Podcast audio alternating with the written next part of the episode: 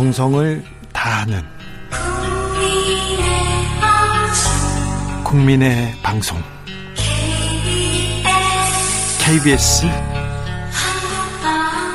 주진우 라이브.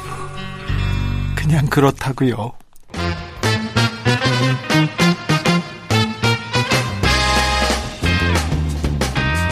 정치권 뉴스와 화제, 그리고 지방선거 민심은 어떻게 보고 있을까요? 여론조사와 빅데이터로 읽어봅니다. 여론과 민심. 이강윤 한국사회여론연구소 소장님 어서 오세요. 안녕하세요. 전민기 한국인사이트연구소 팀장님 어서 오세요. 안녕하십니까. 네. 아, 방금 전에 제가 한국 내각 중에 최연소 장관 후보자는 한동훈이 한동훈 음. 법무장관 후보자라고 했는데 칠십삼 년생으로 최연소고요. 사십 대로 유일합니다. 이영호는 육십구 년생이었습니다. 자, 한동훈 검사장 얘기부터 할게요. 예. 네. 여론은 어떻게 봅니까? 경기도민만을 대상으로 조사했습니다. 이번 주 저희 조사가 티비에스 의뢰였는데 경기지사만 집중해서 알아보느라고, 그러다 보니까 경기도민 천구 명 상대로 조사하게 됐는데요. 오차 범위 내에서 한동훈 검사장을 법무장관에 임명한 것은 부적절하다는 의견이 조금 더 많았습니다. 적절하다 사십삼 점 이, 부적절 사십사 점 칠 퍼센트로 조사됐습니다. 예? 부적절하다라는 의견은 여성 사십 대, 오십 대. 여기 보면은 지난 대선의 이재명 후보 득표와 좀 패턴이 비슷하죠. 음. 그리고 경기 서남권, 경기 동부권 이런 데서 많았고요. 중도층에서는 부적절하다는 답변이 사십사 점 사, 적절 사십이 점 구. 그래서 조금 더 부적절이 많았습니다. 이번 비슷해. 조사는 티비에스 의뢰로 십오, 십육 일, 십오 일, 십육 일 저희 케이에스오아이가 경기도 거주 만 열여덟 살 이상 성인 남녀 천구 명 대상으로 조사했습니다. 중앙선거 여론조사심의위원회 홈페이지 보시면 되겠습니다. 빅데이터는 어떻게 봅니까? 한동훈 법무부 장관 후보자를? 그 사실은 그 윤석열 당선인이 되고 나서 인선에 대해서 큰 관심이 없었어요. 이제 한덕수 총리 지명자에 대해서는 사실은 국민들 반응이 없다가 네. 한 달에 한 이만 건이었거든요. 이제 한동훈 법무부 장관부터. 한동훈만 보여요. 그렇습니다. 지금 십구만 천 건이거든요. 아, 그럼 어. 지금 총리보다 지금 몇 배 지금 관심도가 있다는 거네요? 그래서 이제 그때 당시에 이제 한덕수 총리 같은 경우는 사실은 이제 뭐 그 이후에 그 뭐 연봉이라든지 이런 게 사실은 언론에서 많이 다뤘지만 그렇죠. 국민들은 그렇게 크게 이거에 대해서 부정적으로 보지 않았다. 한 오 대 오였거든요. 근데 네. 이제 한동훈 지금 법무부 장관 같은 경우는 이십삼 대 칠십칠. 부정적으로 인터넷상에서 보는 게 많아요. 이거는 이제 정치인도 아시겠지만 삼 대 칠이라고 했는데 어쨌든 네. 칠십이 부정비로 넘어간다라는 거는 일반 국민들 정치에 관심이 크지 않은 분들도 반응하고 있다라고 보셔야 되거든요. 네. 그래서 보면 뭐 반대한다, 어, 무섭다, 어, 그 다음에 내로남불이다, 뭐 이런 의, 부정 감성어들이 지금 뜨고 있습니다. 네. 어, 지금 한동훈 후보자가 네. 어, 뚜렷한 결격 사유가 보이는 건 아니나 네. 너무 강하다. 그렇죠. 그리고 대통령의 측근으로서 이게 갈등을 조율하는 것보다는 조금 갈등을 부추기는 측면도 있다. 이렇게 보는 건가요? 그렇죠. 지난 문재인 정권 내내 한동훈은 뉴스의 포커스였고 특히 채널A 검언 유착 사건의 피의자였고 그 뒤로 윤석열 라인의 부침과 함께했고 모든 강한 강력한 수사 뒤에 있다는 얘기를 들어왔고요. 그런데 이번 법무장관 지명으로 인해서 이른바 윤석열 당선인 표 마이웨이 인사의 끝판왕이 아닌가 네. 이랬고 때마침 지금 형사소송법 개정안, 검찰청법 개정안을 두고 국회에서 첨예한 대립을 보이고 있지 않습니까? 네. 마치 장군, 멍군 하듯이 민주당이 의총에서 전격적으로 만장일치로 검수완박법 하겠다고 하니 바로 그냥 그 다음에 멍군 하듯이 윤석열 당선이 이렇게 인사한 거 아니에요. 네. 누구 보아도 누가 보아도 상당히 공세적인 인사다. 그리고 거기에 뭔가 많은 메시지를 담은 거 아니냐라는 추론을 하기에는 충분하고도 남았던 인사 같습니다. 그래서 아, 빅데이터는 그렇게 보는군요. 여론조사하고는 조금 차이가 네. 있네요. 네. 네, 차이가 있습니다. 검찰이나 그 네. 검찰 관련된 좀 그 키워드들도 반응합니까? 네, 지금 검찰이 특히나 많이 반응을 하고 있습니다. 오십사만 팔천 건이에요, 한 달 동안. 그러면서 뭐 사실은 여기에 대한 이야기, 검찰 개혁, 그 다음에 이제 법무부 장관 두 가지입니다. 네. 수사권과 분리하는 것, 이 부분에 대해서 이야기 가장 많이 나오고 있는데요. 그러다 보니까 이 검찰 관련 부정 감성어는 팔십이 퍼센트까지 높아요. 검찰 자체에 대한 것보다는 지금 검찰 그, 그 수사권 분리하는 것과 네. 관련해서 이제 검찰 자체에 대해서 좀 어, 좀 부정적으로 이야기하는 것, 그 다음에 이걸 분리하는 거를 반대하는 것, 두 가지 목소리거든요. 네. 근데 이제 그 중에서도, 어, 검찰의 이 모든 것들을 쥐고 있는 이거에 대한 좀 더 부정 반응이 좀 더 높다는 거죠. 그래서 이제 예를 들면 반발하다, 그 다음에 역풍이 불 것이다, 그 다음에 어, 불법이다, 뭐 어떤 혐의나 범죄에 관련한 이야기들, 이런 게 좀 더 높게 나오는 걸 봐서는 검찰에 대한 어쨌든 인식은 좀 좋지 않은데, 검찰 공화국에 대한 이제 이 연관어도 함께 좀 봐야 될 것 같아요. 네. 너무 노골적이다, 천인공노하다, 탐욕적이다. 그래서 이제 검찰 자체에 대해서도 이제 부정비율이 칠십칠 퍼센트, 검찰 공화국이라는 말 자체도 이렇게 높다라는 게. 지금 어떤 수사권을 분리하는 것과 요 바라보는 그 시각이 좀 비슷하지 않나라고 보여집니다. 검찰 개혁에 개혁에 찬성하는가 하면 지금껏 국민 여론이 찬성 여론이 높았잖아요. 그랬죠. 수사권 기소권 분리에 대해서도 그 찬성 여론이 높았지 않습니까? 전반적으로 흐름은 높았는데요. 네. 이 점을 조금 섬세하게 볼 필요는 있을 것 같아요. 이 검수완박이 갑자기 튀어나온 게 아니고 실은 제일 차 검경 수사권 조정 검찰개혁의 일련의 과정의 마지막 대미이지 않습니까? 네. 그런데 지금부터 약 십삼 개월 전인 작년 삼월에 그때도 나왔죠. 윤석열 총장이 검찰총장직을 사퇴하는 명분이 검수완박이었었어요. 예. 이것을 나는 총장으로서 지켜야 되는데 그러지 못해서 항의하는 항의하면서 옷을 벗고 나간다. 그리고 몇 달 있다 정치 데뷔를 선언했잖아요. 이미 그때 대선 예비주자로 취급이 됐었고 지지율도 적지 않게 나오던 판이었고 옷을 벗자마자 일약 삼십 퍼센트로 뛰어 올라버렸는데 그때는 수사권 조정 이래서 사람들이 이것의 정확을 좀 진지하게 대했다면은 검수 완박 그러니까 검찰 수사권 완전 박탈해서 구호성으로 만들긴 좋은데 박탈 이러니까 마치 뭐를 강제로 뺏는 듯한 이런 뺏는 것 같죠. 실은 원칙대로 말하자면 회수하는 거죠. 회수.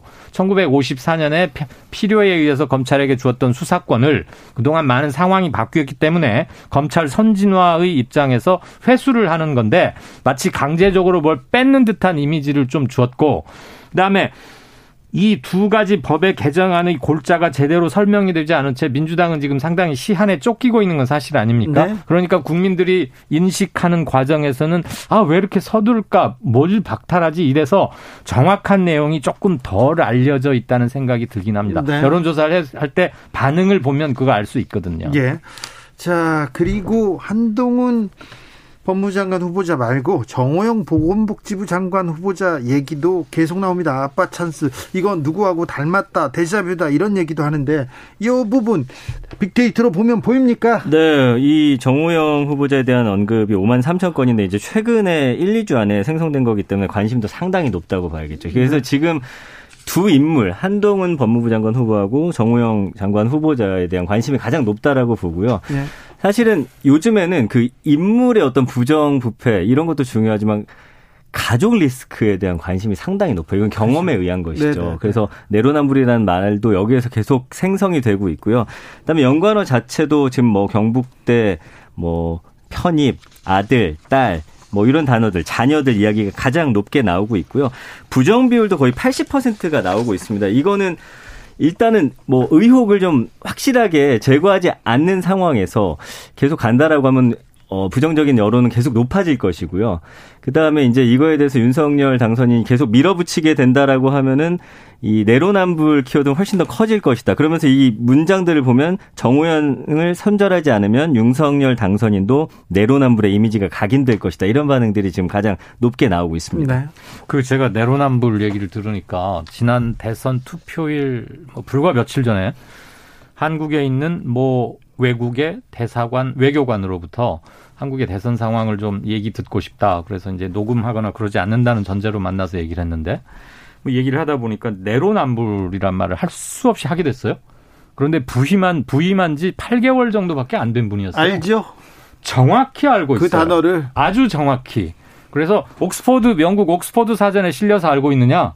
그랬더니 뭐 그걸 찾아본지는 않았고 어, 한국에 오니까 알게 됐다는 거예요. 네. 그런데 지금 정호영 복지부 장관 후보자의 경우는 병역과 입시라는 이 두 가지 가장 민감해하고 국민들이 가장 싫어하고 제발 빨리 이런 것 좀 없애버리자, 졸업하자라고 몇 번 해왔던 사안 아닙니까? 그게 지금 판박이처럼 되고, 물론 아직은 의혹 수준입니다만, 어제 해명 기자회견을 들었어도 뭐 토익 점수 이런 건 공개를 했는데 가장 문제의 핵심이라고 할 수 있는 엠알아이와 씨티 이런 것들은 미리 그냥 말을 하진 않았어요. 뭐 무난하게 공정하게 잘 됐다라는 주장만 있었고요.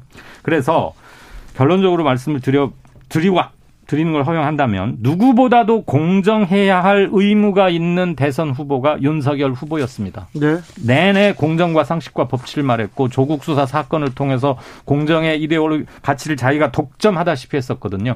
그 국민들께 내놓는 첫 번째 정치적 행위이자 클라이막스이자 인사가 만사라고 하는데 그 만사에서 벌써 몇몇 장관들이 공정하지 않은 게 많이 객관적으로도 드러나고 있지 않습니까? 그럼 이것을 해명하거나 뭘 검증했는지도 당연히 국민들은 물을 권리가 있는 것이고 문제가 됐을 때 항상 그 인수위 뒤에 사무실에 보면 배너에 이렇게 쓰여 있어요. 겸허하게 국민의 뜻을 받들겠습니다. 국민들을 비판하고 묻고 그러면 겸손하게 답하고 부족한 점이 있으면 인정을 하고 수용을 해야 되는데 그렇지 않는 듯한 태도에 대해서 네. 여론은 꽤 안 좋게 좀 변하고 있는 건 아닌가 그런 느낌 같습니다. 여론이 부정적이고 그리고 또 정호영 후보자를 보면서 다른 분을 생각했거든요. 조국 장관에 대한 잣대. 그때 검찰의 압수수색, 그때 검찰의 정광석화 그리고 그 대규모 수사 이걸 생각하기 때문에 아마 정호영 후보자는 청문회까지 가고 뭐 계속 가겠죠. 그런데 임명이 쉽지 않을 거라는 음. 판단은 국민의힘 쪽에서도 하고 있습니다. 그때는 팩트를 찾기 위해서 수사를 했잖아요. 압수수색을. 네. 근데 지금은 팩트를 부, 내놓으라고 하지 않습니까? 부정적인 위법한 팩트는 없지 않느냐. 그런데 팩트는 강력한 조사권을 가진 수사에서 나오는 거 아닙니까? 그 말이 지금 어폐가 있기 때문에. 네. 근데 네. 의혹에 대해서 만약에 이거를 좀 규명하기 위한 어떤 움직임이 있지 않다라고 해도 저는 부정 비율 상당히 높아질 거라고 보고요.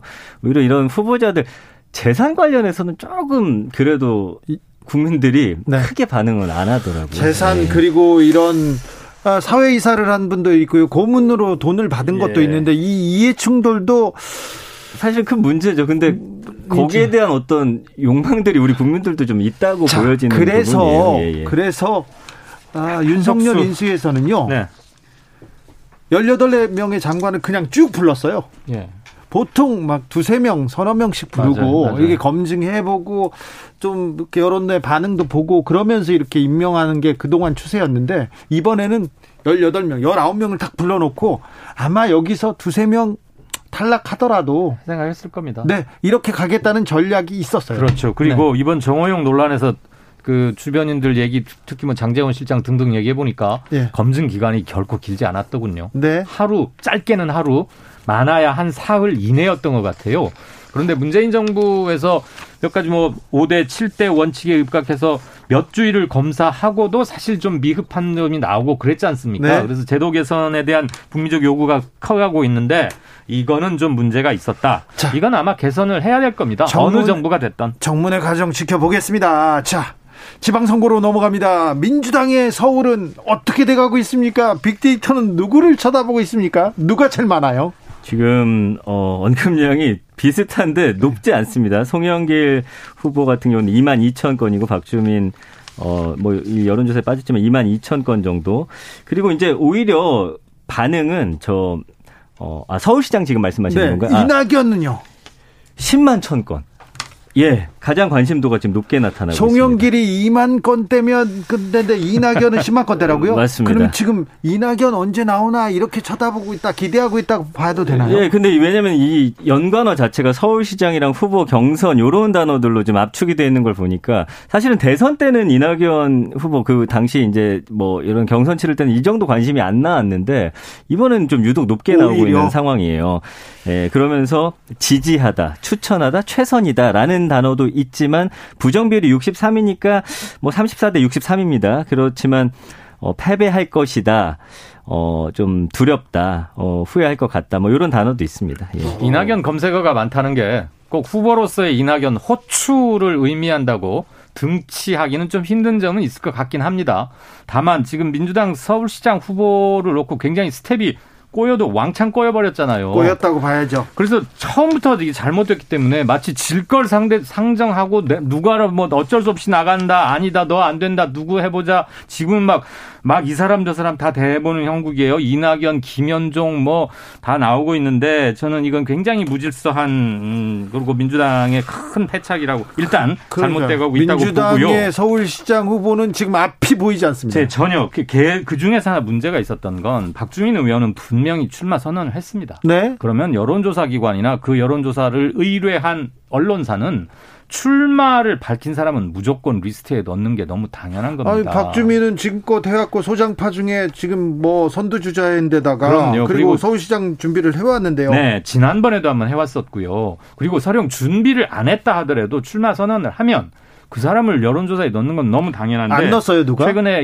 리얼미터에서 어떤 했던 조사에서는 빠져 있어요. 그리고 오히려 출마와는 아직은 전혀 의사 표명이 없는 이낙연 등등등을 넣었거든요. 네. 그럼 박 의원이 항의 표시를 하는 것은 너무 당연하죠. 알겠습니다. 네. 국민의힘 서울시장 후보는 오세훈 단독이기 때문에 예, 거긴 뭐 안 물어보겠습니다. 자, 대구로 가볼게요. 대구는요?